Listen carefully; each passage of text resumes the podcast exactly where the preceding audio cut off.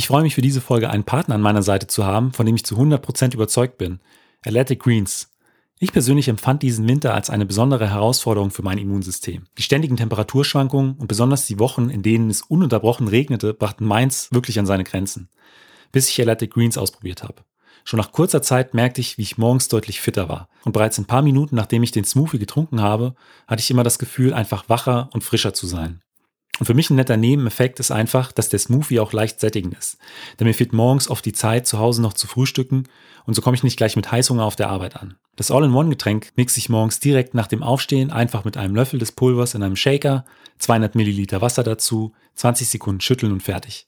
Ich habe das Ganze schon nach wenigen Tagen in meine Morgenroutine einbauen können.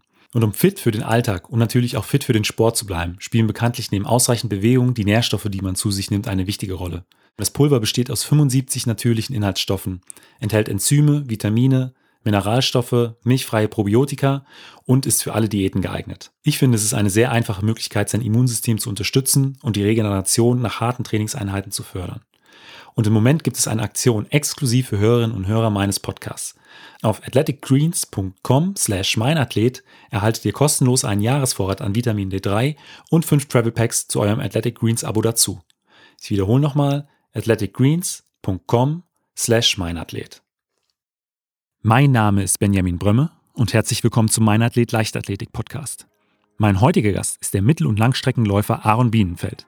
Der 23-Jährige zählt mit einer Zeit von 28 Minuten 31 über die 10 Kilometer und einer Stunde 2,33 über die Halbmarathondistanz zu Deutschlands schnellsten Läufern. Aaron, der mittels eines Sportstipendiums seit mehreren Jahren in den USA trainiert und studiert, spricht im Interview über seinen Trainingsalltag in den USA und seine Ziele für die kommenden Jahre.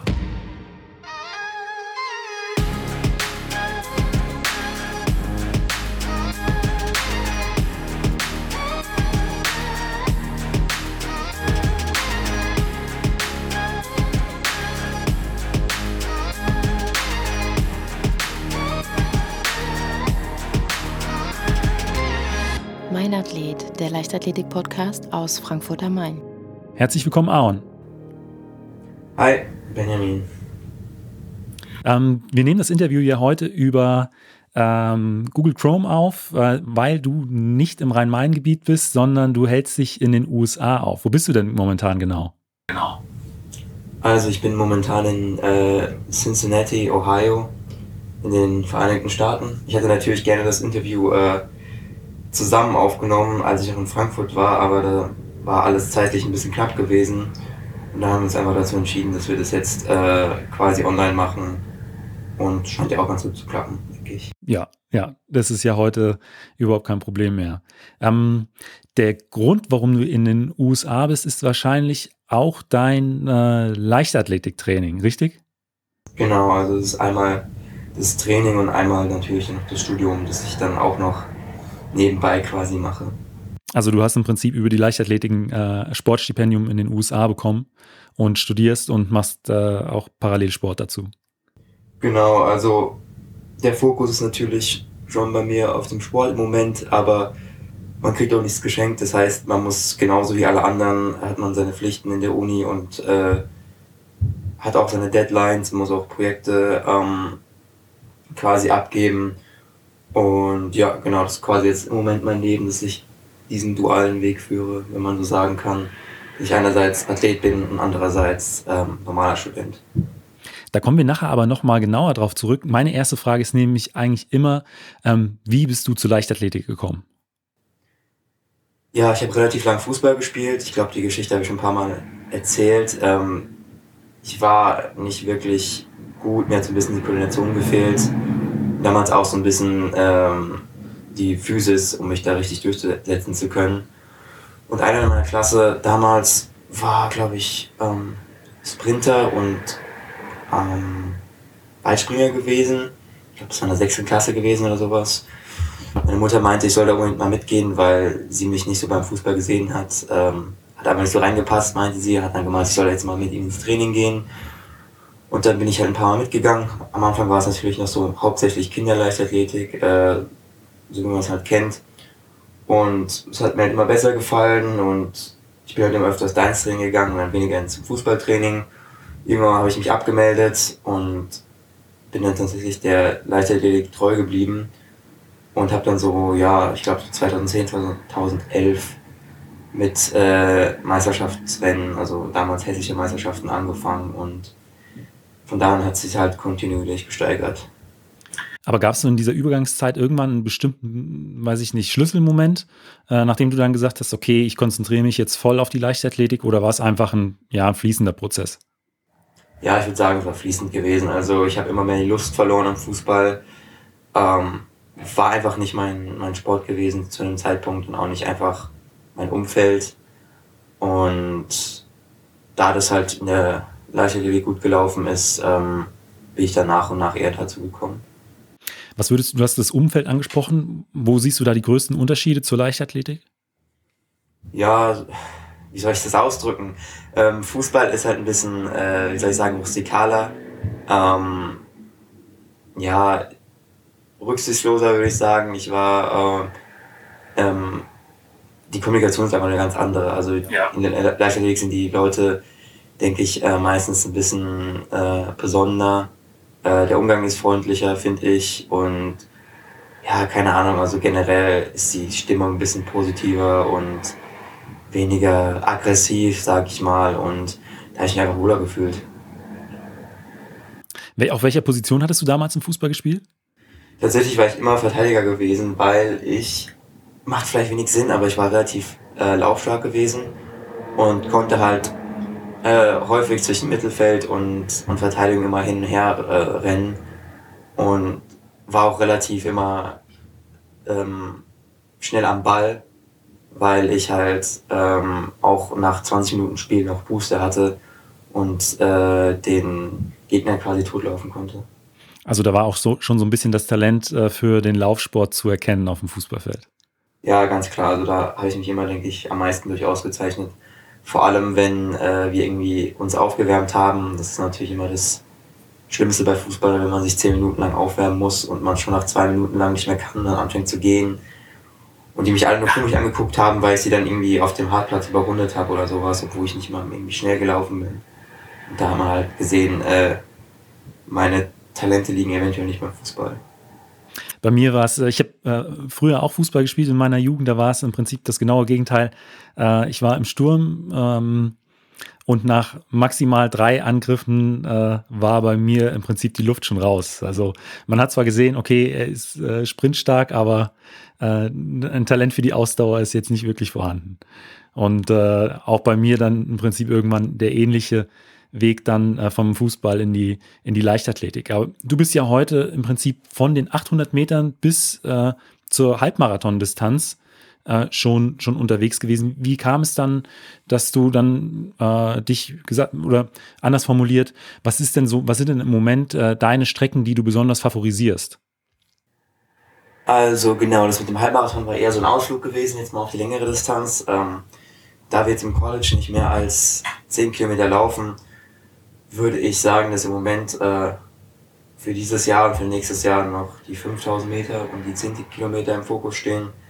Ich habe auch gerne mal ein bisschen was Kürzeres. Also jetzt bin ich vor zwei Wochen bin ich ähm, 3000 Meter gelaufen und ähm, ich laufe auch ab und zu 1500 Meter, weil ich immer denke, das ist eigentlich ganz gut, so eine Range zu haben und bislang hat mir das auch immer geholfen, sich halt am Ende noch mal ein bisschen ähm, im Vergleich zu anderen Langstreckern, sage ich mal, ähm, noch mal ordentlich äh, Feuer machen konnte am Ende.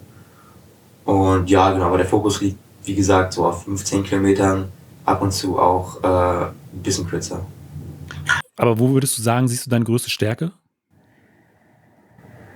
Hm, wahrscheinlich schon im Crosslauf. Ähm, da habe ich immer sehr gute Erfahrungen gemacht. Und eventuell halt auch im Straßenlauf. Ich muss mal schauen, wie die Saison verläuft. Also, wenn ich jetzt endlich mal ein paar richtige Rennen in Topform reinbekomme, wie die Zeiten dann aussehen. Aber ich denke schon, dass so, ja, mm, alles aufwärts, fünf Kilometer aufwärts, bis dann halt wirklich auch zum Straßenlauf, okay. ähm, da meine Stärken liegen. Ähm, bei wem trainierst du denn dann heute? Also im Moment haben wir äh, es äh, ein bisschen kompliziert in den USA gerade. Unser Trainer hat äh, zum Ende letzten Jahres plötzlich aufgehört und hat die Uni gewechselt quasi äh, fünf Kilometer weiter östlich ist eine andere Division One Uni, die aber privat ist und wo das Team auch nicht so gut ist wie unseres. Und dort ist halt der Headcoach-Posten frei geworden, also hat er da angewechselt.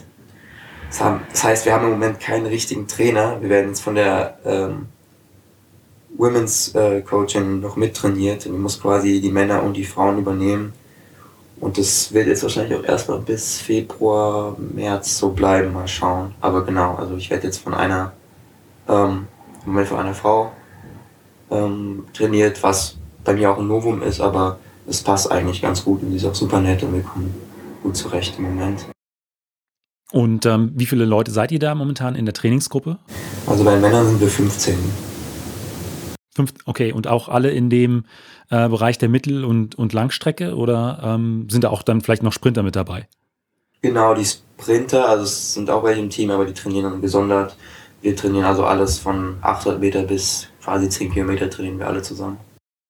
Und äh, wir nehmen das Interview ja jetzt gerade Ende Januar auf. Wie ist denn im Moment jetzt bei deiner neuen Trainerin äh, das Training so grundsätzlich aufgebaut? Also wie viele Einheiten machst du in der Woche? Wie, viel, wie viele Kilometer oder Meilen legst du da im Moment, Moment zurück?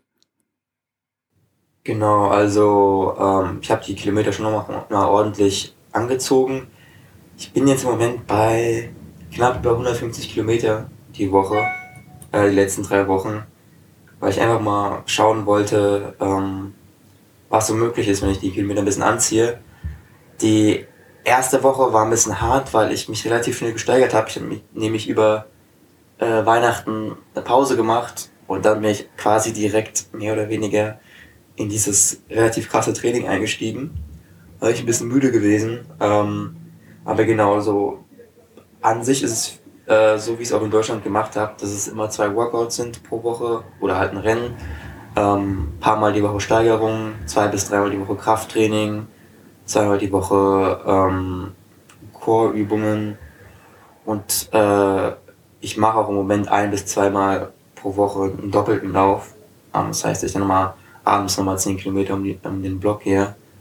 Und genau, das sind dann halt insgesamt ähm, immer so neun bis elf Sessions und wie gesagt, so ein bisschen über 150 Kilometer. Ich habe es auch relativ gut auf Strava im Moment dokumentiert. Also im Prinzip äh, schon 20 Kilometer am Tag. Ja, genau, das denke ich auch mal. Ich denke immer so, krass, äh, das sind ja jetzt, was für mich irgendwie unvorstellbar war noch vor ein paar Jahren. Ein Halbmarathon jeden Tag. Das ja, ja, genau, das ist 22 Kilometer am Tag oder sowas. Das ist schon nicht wenig. Und ähm, Du hast gesagt, du machst dann jetzt auch ähm, also zwei Hauptbelastungseinheiten oder zwei Rennen äh, pro Woche. Ist das richtig? Genau, also entweder zwei, zwei Hauptbelastungen oder eine Hauptbelastung und ein Rennen. Wie sehen, wie sehen die dann aus? Ähm, ist es dann äh, die, so eine Hauptbelastungseinheit? Sind das Intervallläufe? Ist das ein schneller, äh, langer Lauf oder ähm, wie gestaltest du das? Genau, meistens sind es tatsächlich ähm, Intervalle. Also diese Woche zum Beispiel sind geplant, ich glaube, drei Sets von 400, 400, 500, wahrscheinlich so in 500 Meter Rennpace. Und ähm, ich glaube, die zweite Einheit sind 7x1000 und 2x200. Weil ich die Woche äh, kein Rennen mache, weil wir gerade erst von einem Rennen zurückgekommen sind. Und äh, das war ein ziemlich anstrengender äh, Reisetag. Und jetzt müsste ich halt wieder am nächsten Donnerstag schon wieder verreisen.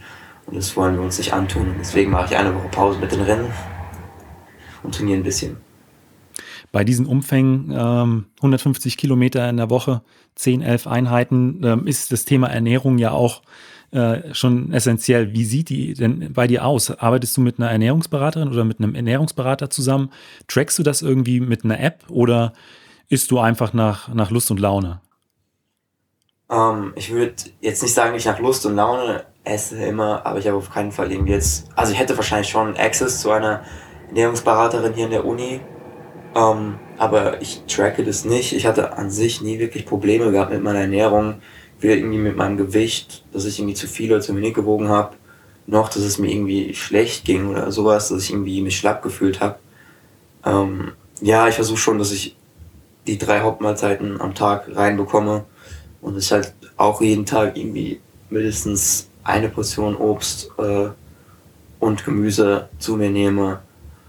Und dass sich halt Süßigkeiten in Grenzen halten. Aber das okay. tracke ich halt eher so, äh, ja, so nach Gefühl. Also ich schreibe mir nichts auf, aber ich weiß ja, wie gesagt, noch nicht das letzte Mal was und was gegessen habe und ob ich es mir wieder leisten könnte oder nicht.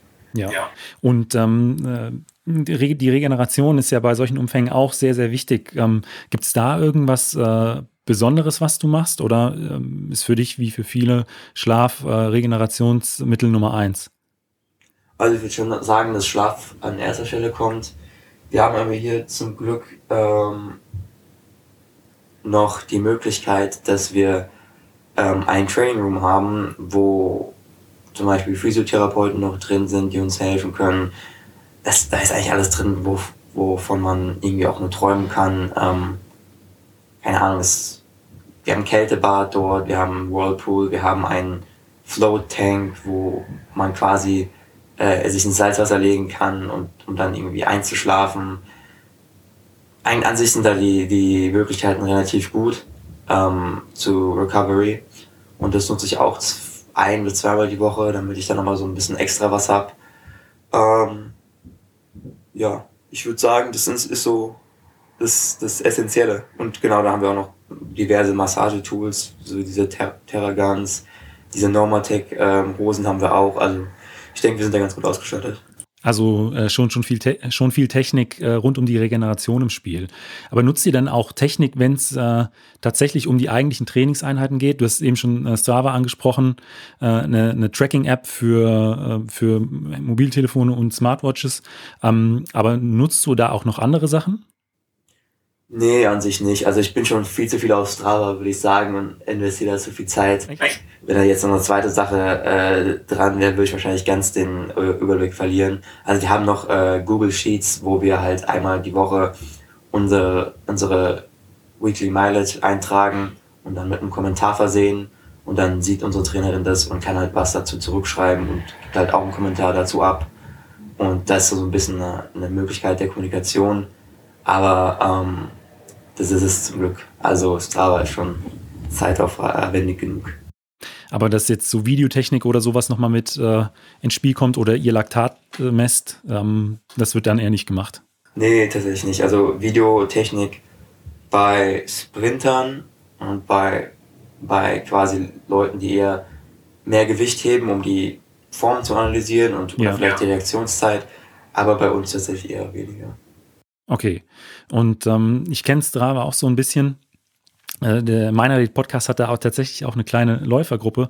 Ähm, du sagst, da ähm, verbringst da viel Zeit drauf. Jetzt äh, nicht nur für, zur Auswertung vom Training, sondern auch, ähm, das ist ja auch ein, ein, soziales Netzwerk so ein Stück weit, äh, dass es eher in diese Richtung da geht. Da geht. Ja, also man checkt schon mal immer gerne ab, was die Konkurrenz macht, sage ich mal. Das posten nicht alle ähm, ihre Einheiten sind dann nicht alle so transparent, ist ja auch niemand so gezwungen. Aber ich finde es natürlich super interessant zu sehen, wenn jemand, besonders jemand, der schneller ist, der seine Sachen postet und ich dann halt nachvollziehen kann, okay, wie ist er da hingekommen, wo er gerade ist, warum ist er ja. so schnell, wie er gerade ist. Und ähm, also Strava ist sicherlich nicht so süchtig machend wie jetzt Instagram zum Beispiel, aber hat schon Potenzial, dass man sich halt da ab und zu verliert und wie gesagt, äh, ein bisschen zu viel Zeit drauf verbringt. Wenn ich jetzt auf dein äh, Profil bei Strava gehen würde und äh, mir die Trainingseinheiten anschaue, was wäre denn dann so eine Einheit, ähm, die du zur Standortbestimmung äh, genutzt hast oder eine, bei der du im Vorfeld wirklich großen Respekt hattest? Puh, jetzt letztens, ähm, was haben wir da alles gemacht? Ah, also ich hatte, Standort ist ein bisschen schwierig, weil ich noch nicht so viele Einheiten ähm, unter meinem Gürtel habe jetzt für dieses Jahr. Ich habe ja, glaube ich, erst vier Stück gemacht, so, ähm, weil ich erst, wie gesagt, über Weihnachten eine Pause hatte. Aber ich denke immer eine ganz gute Möglichkeit sind halt jetzt, was wir diese Woche auch machen, ähm, um halt zu sehen, wie fit ich bin Richtung 3000 Meter, 5000 Meter. Die 7 mal 1000 ähm, hängt natürlich auch von der Pause ab. Ich ja. denke mir immer, ein Workout steht und fällt halt mit den Pausen und du kannst noch so schnell laufen. Wenn du halt zu lange Pause machst, dann macht das Ganze viel, viel einfacher. Ähm, ja. Genau, aber wir machen jetzt halt die 7 mal 1000 und das würde ich halt schon gerne in dem Tempo machen, in dem ich die 5000 Meter laufen will. Das heißt, wenn wir auf der Bahn sind und ach, das Wetter nicht äh, zu äh, grässlich ist, würde ich ja schon gerne wahrscheinlich so um die 242, 243 laufen auf die Tausender. Und, und wie sieht die Pause dann aus? Wir machen gerne 1 zu 1 Pausen. Ähm, das heißt, bei circa 245 Minuten Belastung, 245 Jogpause, was ich denke auch, was reasonable ist, was jetzt nicht zu viel oder zu wenig ist. Ähm, ja, genau, das machen wir bei den meisten Raps. Außer äh, bei, bei Tempoläufen, also ähm, wenn wir zum Beispiel ähm, was mit Tempo-Pace machen, da ist die Pause an sich ein bisschen länger oder kürzer, weil äh, man da nicht so sehr übersäuert. Da variiert es ein bisschen mehr. Ähm, bei den, bei den 7 mal 1000, ähm, die wirst du dann wahrscheinlich nicht alleine auf der Bahn machen, sondern äh, mit der Trainingsgruppe zusammen. Ähm, wie sieht das dann aus? Ähm, Gibt es dann einen, der immer vorne wegläuft oder wechselt ihr euch dann ab, dass es immer einen Pacemaker gibt und die anderen hängen sich dran? Wie, wie kann ich mir so eine Einheit vorstellen? Also tatsächlich ähm, haben jetzt nicht so viele Leute, die 7242 laufen können. Ähm, wir haben aber jetzt einen anderen noch im Team, der hat mich tatsächlich auch geschlagen im ersten äh, Saisonrennen. Der war, äh, glaube eine Drittelsekunde vor mir gewesen auf den 3000 Metern. Ähm, der ist sehr gut in Form, ähm, sage ich mal. Der, da könnten wir uns schon abwechseln, denke ich. Aber sonst mache ich leider, also so Intervalleinheiten habe ich letzten Jahr immer alleine gemacht, um ehrlich zu sein, okay. weil die anderen halt äh, 1440 laufen wollen auf 5000 circa und ich habe halt, ich würde halt gerne um die 1335 laufen, wenn es irgendwie geht, jetzt für die Indoor-Saison.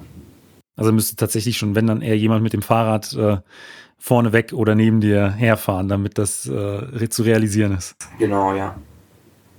Wo siehst du denn insgesamt so die größten Unterschiede zu deinem Training äh, in Ohio zu dem Training hier in Deutschland? In Deutschland mache ich halt relativ viel alleine. Also eigentlich fast alles, was blöd ist, aber das ist auch anderen Athleten nicht vergönnt, die äh, quasi nicht an so einem Hauptstützpunkt wohnen, wie jetzt zum Beispiel in Regensburg oder irgendwo in NRW. Also der Richard macht ja auch seine meisten Sachen äh, leider alleine, außer er ist im Trainingslager. Ähm, ja, einfach, dass ich hier halt mehr, Grupp, mehr Gruppen habe, auch für die Dauerläufe oder so, ich da nicht alleine bin. Das Krafttraining ist ein bisschen anders, also ähm, ich bin in Deutschland meistens nicht so kreativ. Ich mache da meistens die Grundübungen und baue immer noch so ein paar kleinere Chorsachen ein und ein paar, ähm, ja, sag ich mal, kleinere Übungen für kleinere Muskeln. Und hier ist halt sehr, sehr, sehr viel ähm, auf Rumpfstabilität ausgelegt. Ja, also wir machen zum Beispiel Military Press äh, auf einem Bein. Das ist, ähm, also wenn man sowas mal macht, dann merkt man, wie, wie krass man eigentlich da den, den Körper anspannen muss und wie viel äh, Kraft man da halt im Rumpf einfach braucht. Und das ist ein Unterschied und ähm, ja, aber läuferig ist so für den Intervallen ist relativ ähnlich. Ich, ich mache mir die Trainings, also je nachdem, ob ich ins Gruppentraining gehe in Hanau oder nicht, ähm, mache ich ja meistens meine Workouts selber und ich denke, ich ja mittlerweile genug ähm, Erfahrung habe, um da was Gutes zusammenzubekommen. Also du planst auch deine Trainingseinheiten schon zu äh, großen Teilen selbst? Ja, genau. Also ab und zu gehe ich halt nach Hanau, aber es ist halt nicht so äh, nah für mich, wenn ich jetzt zum Beispiel von Sachsenhausen in Frankfurt nach äh, Rodenbach fahre, dann äh, dauert es immer extrem lange und manchmal denke ich mir einfach, nee, ich bleibe einfach zu Hause und mache das alleine, auch wenn es unangenehm ist, aber halt das Pendeln, was mich insgesamt dann wahrscheinlich eineinhalb bis zwei Stunden kostet, ist ja. mir dann im Moment manchmal nicht wert. Wie kam es eigentlich dazu, äh, dass du in die USA gegangen bist äh, mit, mit deinem Sportstipendium? Also ich war immer schon relativ großer Fan der USA gewesen, zumindest was Vacation angeht. Ich war sehr, sehr auch häufig dort gewesen und ähm, mir hat es auch mal voll Spaß gemacht. Ich war 2013 bis 2017 war ich jedes Jahr in LA gewesen und habe dort ähm, Sprachkurse gemacht, um mein Englisch zu verbessern in den Sommerferien. Und habe dadurch natürlich das Land auch relativ gut kennengelernt, bin auch ein bisschen umgereist. Ähm, und als ich dann halt von der Möglichkeit gehört ha habe, dass auch ich eventuell mit einem Sportstipendium dort studieren könnte, ähm, ich habe mit dem Simon kurz geredet gehabt bei einem Wettkampf, ähm, war ich eigentlich relativ schnell Feuer und Flamme gewesen von mir selbst aus hatte ich immer so ein bisschen, ah, ich hatte halt nicht Initiative, um selber was zu organisieren. Ich hatte einfach zu, zu sehr Angst, diesen Schritt selber zu machen. Und da hat mir halt Scholarbook und Simon haben mir halt damit sehr geholfen, weil ähm, ich, wie gesagt, von selbst aus das wahrscheinlich nicht gemacht hätte. Wie konnten die dir so ein Stück weit die Angst nehmen? Einfach, dass äh, da die Erfahrung vorhanden ist, wie man mit sowas umgeht, ähm, weil Simon auch vor allem selber in den USA studiert hat. Er weiß, wie es abläuft. Ähm, ich hatte ich hatte weniger Angst davor, so weit wegzuziehen, sondern einfach diese Bü Bürokratie, um dahin zu kommen. Ja. Oh, das ist, ist eine Menge. Man muss sich fürs Visum bewerben. Das ist extrem viel Papierkram. Man muss dann zu den Visumsterminen gehen. Man muss sehr viel Geld zahlen insgesamt. Ähm, dann weiß ich auch nicht, boah, bin ich jetzt an einer guten Uni gelandet oder nicht. Oder ich kann es halt natürlich erstmal gar nicht einschätzen ähm, im ersten Moment. Ähm, da ist es schon gut, jemanden zu haben, der einem so ein bisschen ähm, äh, helfen kann und, und sicher geht, dass man da keine falsche Entscheidung trifft. Und in äh, Cincinnati, was studierst du da jetzt neben dem Sport? Ich äh, mache gerade meinen Master in Marketing da, du hattest eben auch noch äh, die Kosten angesprochen, für dass, dass du auch Respekt davor hattest. Ähm, hast du da so einen Überblick, was du für dieses, ähm, ich sag mal, die Eingangskosten und sagen, ich möchte das jetzt mal probieren, in die, in die USA zu gehen, äh, wie hoch die sind und ähm, jetzt so im Prinzip deine, deine laufenden Kosten, die du hast? Tatsächlich habe ich Glück, dass ich äh, eine Full Ride habe hier. Das heißt, ich habe keine extra Kosten, äh, muss mich um nichts kümmern. Ich kann sogar immer so ein bisschen Geld sparen. Also ich gebe auch immer, immer gerne wieder was aus äh, für Kleidung oder sowas in der Art oder Equipment. Jetzt habe ich mir auch eine GoPro gekauft letztes Jahr. Ähm, tatsächlich sind meine laufenden Kosten hier halt, wie gesagt, Essen und Miete und sonst hält sich eigentlich in Grenzen. Und ähm, das auch mit der, im Prinzip die, die Firma, die sich darum kümmert, äh, äh dass du ein Sportstipendium bekommst, die hat auch alles in dieser Richtung abgeklärt, dass die Kosten da für dich möglichst gering sind. Also da haben die im Prinzip ihre Erfahrungen mitgemacht und äh, dich dahingehend unterstützt. Tatsächlich haben, hat Scholarbook weniger Einfluss darauf, ähm, in die Verhandlungen zu machen, dass ich mehr Geld von der Uni bekomme, aber die stellen halt den Kontakt her zu der Uni ja. und der Rest ja. ist dann, wie gesagt, äh, meine Aufgabe quasi, diese Verhandlungen äh, durchzuführen. Aber genau, ähm, so sieht es dann halt aus. Wie, äh, du bist jetzt seit wie vielen Jahren an der Uni und ähm, wie lange wirst du noch ungefähr da, dort studieren? Ja. Also ich bin jetzt seit drei Jahren, relativ genau drei Jahren hier. Ähm, sind super schnell vergangen, diese drei Jahre, weil ich kann es mir gar nicht mehr anders vorstellen, dass ich irgendwie habe ich noch im Kopf, dass ich in den USA lebe. Ich weiß gar nicht mehr, wie das Leben ist, wie es normal ist, in Deutschland zu leben, weil ich jetzt halt schon drei Jahre hier bin. Ja. Ähm, ich bleibe jetzt noch bis zum Sommer in Cincinnati, ähm, um meinen Master fertig zu machen. Das ist mir ganz wichtig, dass ich das hier fertig bekomme. Und dann, ich hatte es auch schon mal angeteasert, auch auf Instagram und ähm, auch im anderen Podcast, dass ich dann äh, nach Oregon wechsle zu University of Oregon. Ähm, die kennt man vielleicht auch, wenn man nicht so viel zu tun hat mit ja. dem Laufen. Also als eines der größten Track-Programs der Welt. Prefontaine war dort gewesen. Ähm, in, nächstes Jahr finden auch die Weltmeisterschaften der Leichtathletik dort statt, im Stadion, wo ich trainieren werde. Und damit wird halt mein absoluter Traum wahr. Ich hätte nie gedacht, also ich hätte es mir nie ausmalen können. Wenn ich, wenn ich gucke, wo ich noch vor fünf Jahren war, dass ich irgendwann mal an, an so einem Standort trainieren könnte und quasi den Traum von, von Millionen von Highschool-Kids leben kann, ich hätte mir nie ausgemalt. Und ich ist auch ist auch das äh, ein Punkt, äh, was dich antreibt, äh, 100% für den Leistungssport zu geben? Weil ähm, ich sag mal, Leistungssport ist ja auch 150 Kilometer die Woche. Das macht ja auch nicht immer Spaß. Und man hat auch in vielen anderen Bereichen ähm, viele Einschränkungen. Also ist das auch so ein Punkt, der dich antreibt? Also weshalb du das Ganze machst? Ähm, unter anderem ja. Also ich will mir das einfach verdienen, dass ich, dass ich, dass ich dort dann trainieren kann. Und ich weiß genau, wenn ich nicht so oft 100% in meinem Leben gegeben hätte, dann würde ich jetzt nicht da sein, wo ich bin und ich hätte auch nicht diese Chance erhalten, nochmal ähm, ein Jahr quasi äh, an dieser Uni zu trainieren und nochmal Wettkämpfe auf höchstem Niveau zu bestreiten. Genau, das treibt mich auf jeden Fall an. Ähm, dann nochmal kurz zurück zu deiner aktuellen äh, Trainingsgruppe in Cincinnati. Ähm, Gibt es da irgendeine lustige oder schräge Besonderheit, die deine äh, Gruppe auszeichnet? Wir haben einen Spanier noch im Team, also eher gesagt einen Katalan. Äh, die finden es sehr wichtig, die Unterscheidung. Und tatsächlich noch jemanden aus äh, Rodenbach, also in der Nähe von Hanau, ja. ja. Mehr oder weniger, es kann sein, dass er eine andere Meinung dazu hat, aber ich habe ihn mehr oder weniger hierher gelotst. Also ähm, ich war vor ihm da gewesen und der hat auch, wie ich, äh, in Frankfurt angefangen zu studieren. Und ich habe mir erzählt, wie das hier ist, ähm, was man alles machen kann, was die Möglichkeiten sind, dass es mit dem Studium hier viel besser klappt. Und tatsächlich ist er jetzt äh, dann auch hergekommen, 2019. Das heißt, wir haben jetzt quasi zwei Deutsche fast aus der gleichen Gegend ja. Team. Da, der, da, merkt man wieder, dass die Welt ein Dorf ist. Also. Genau, ja. Also ich finde es auf jeden Fall super geil, dass wenn man sich über so random Sachen äh, unterhalten kann, keine Ahnung, dass, dass man sagen kann, ja, kann sich erinnern hier einmal auf der Zeile und sowas und dann, man ist aber irgendwo ganz woanders in den USA und trotzdem hat man jemanden für diese Inside-Sachen, das ist eigentlich ganz cool.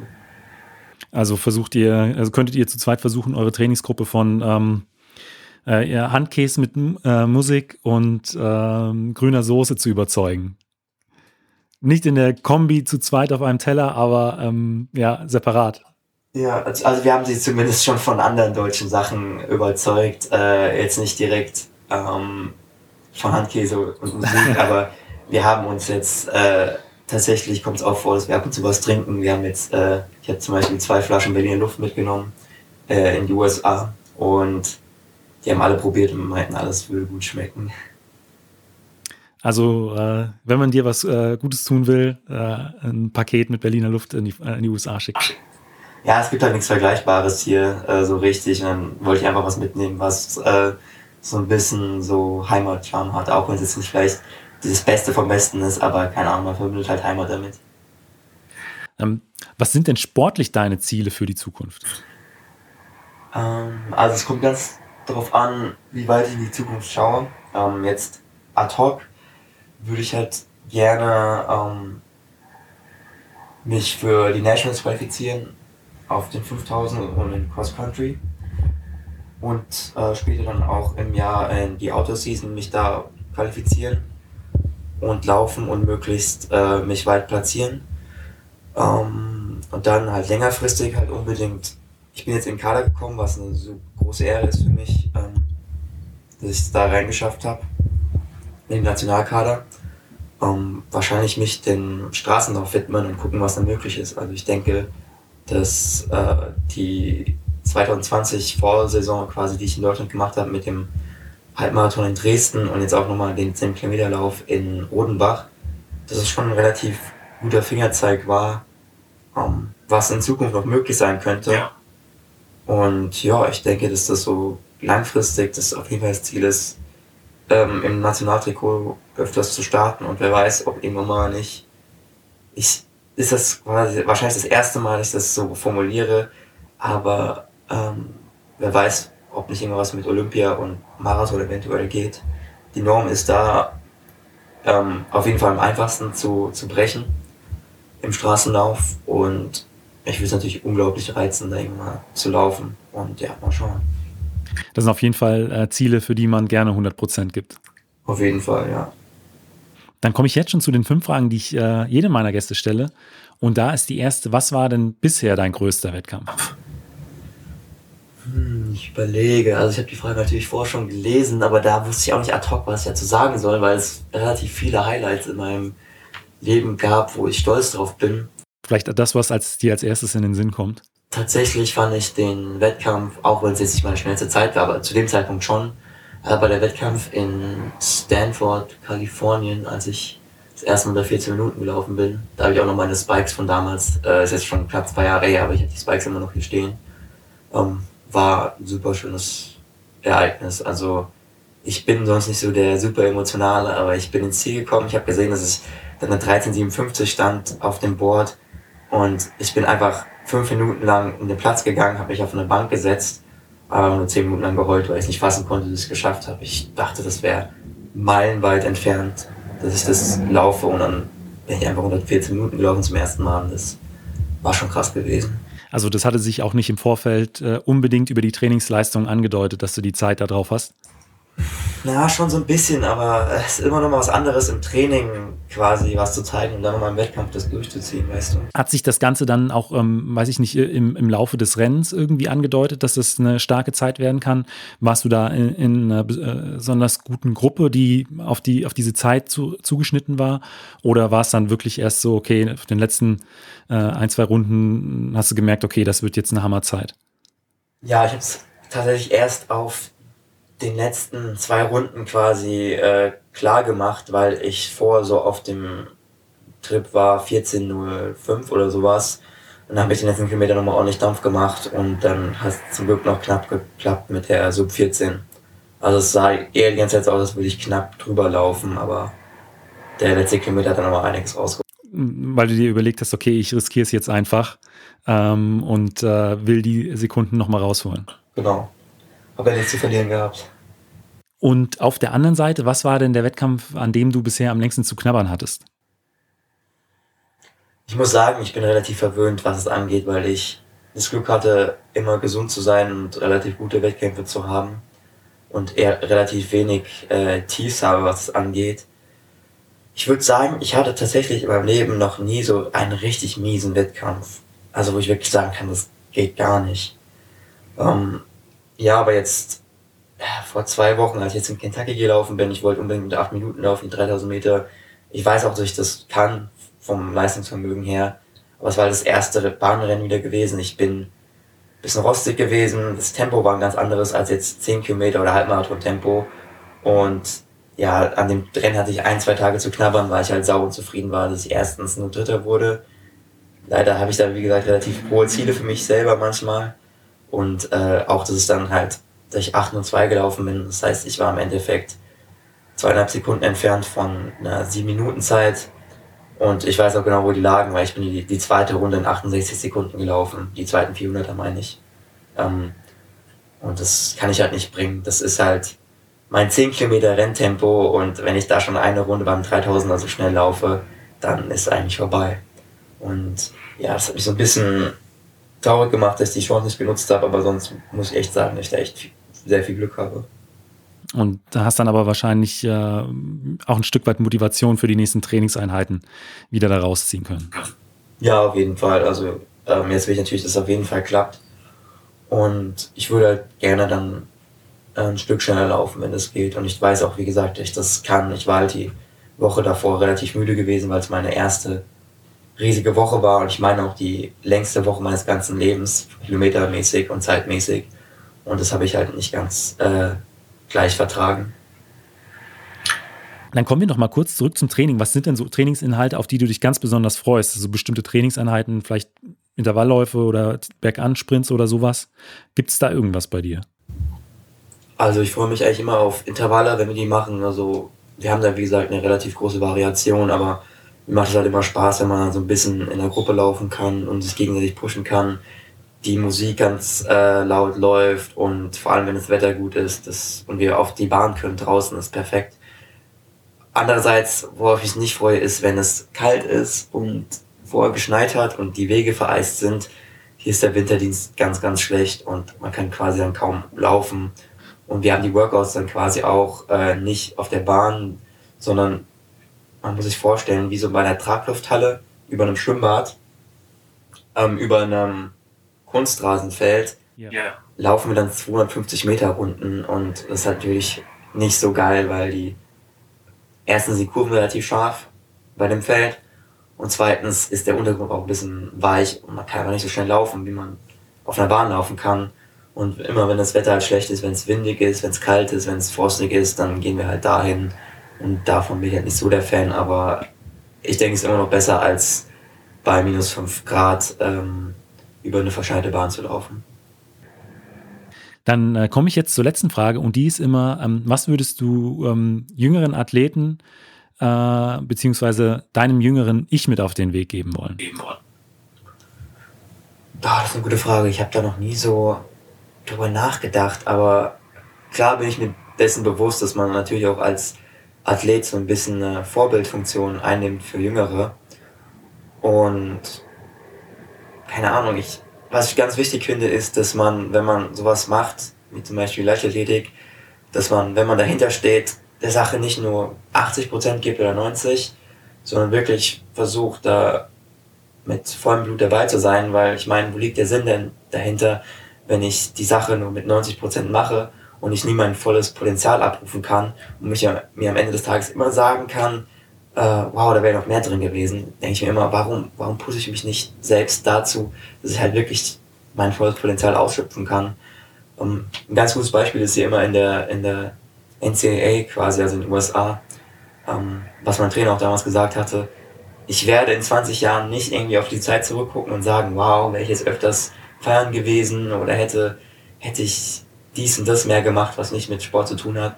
Ich werde mir in 20 Jahren sagen, wenn ich halt mein Potenzial nicht abrufen könnte, wow, warum konnte ich nicht damals, als ich die Gelegenheit hatte, diese vier, fünf Jahre, die man halt quasi nur hat in der NCAA, warum konnte ich mich damals nicht quasi am, am Riemen reißen, sage ich jetzt mal, und da halt mich für diese Zeit konzentrieren und einfach das Beste rausholen. Und wie gesagt, das kann ich jedem nur auf den Weg geben, weil äh, man wird nicht unendlich äh, viel Zeit haben, um halt seine Bestleistung abzurufen. Und da, wo es halt möglich ist, sollte man sich halt wirklich darauf konzentrieren, weil das wird einem in der Zukunft sehr stolz äh, machen und man wird wirklich glücklich sein, dass man es damals gemacht hat. Aaron, vielen Dank für dieses Interview. Falls euch die Folge gefallen hat, hinterlasst mir doch einfach eine Bewertung bei Spotify, iTunes oder eurem Podcatcher und abonniert den Podcast. Vielen Dank und bis zum nächsten Mal.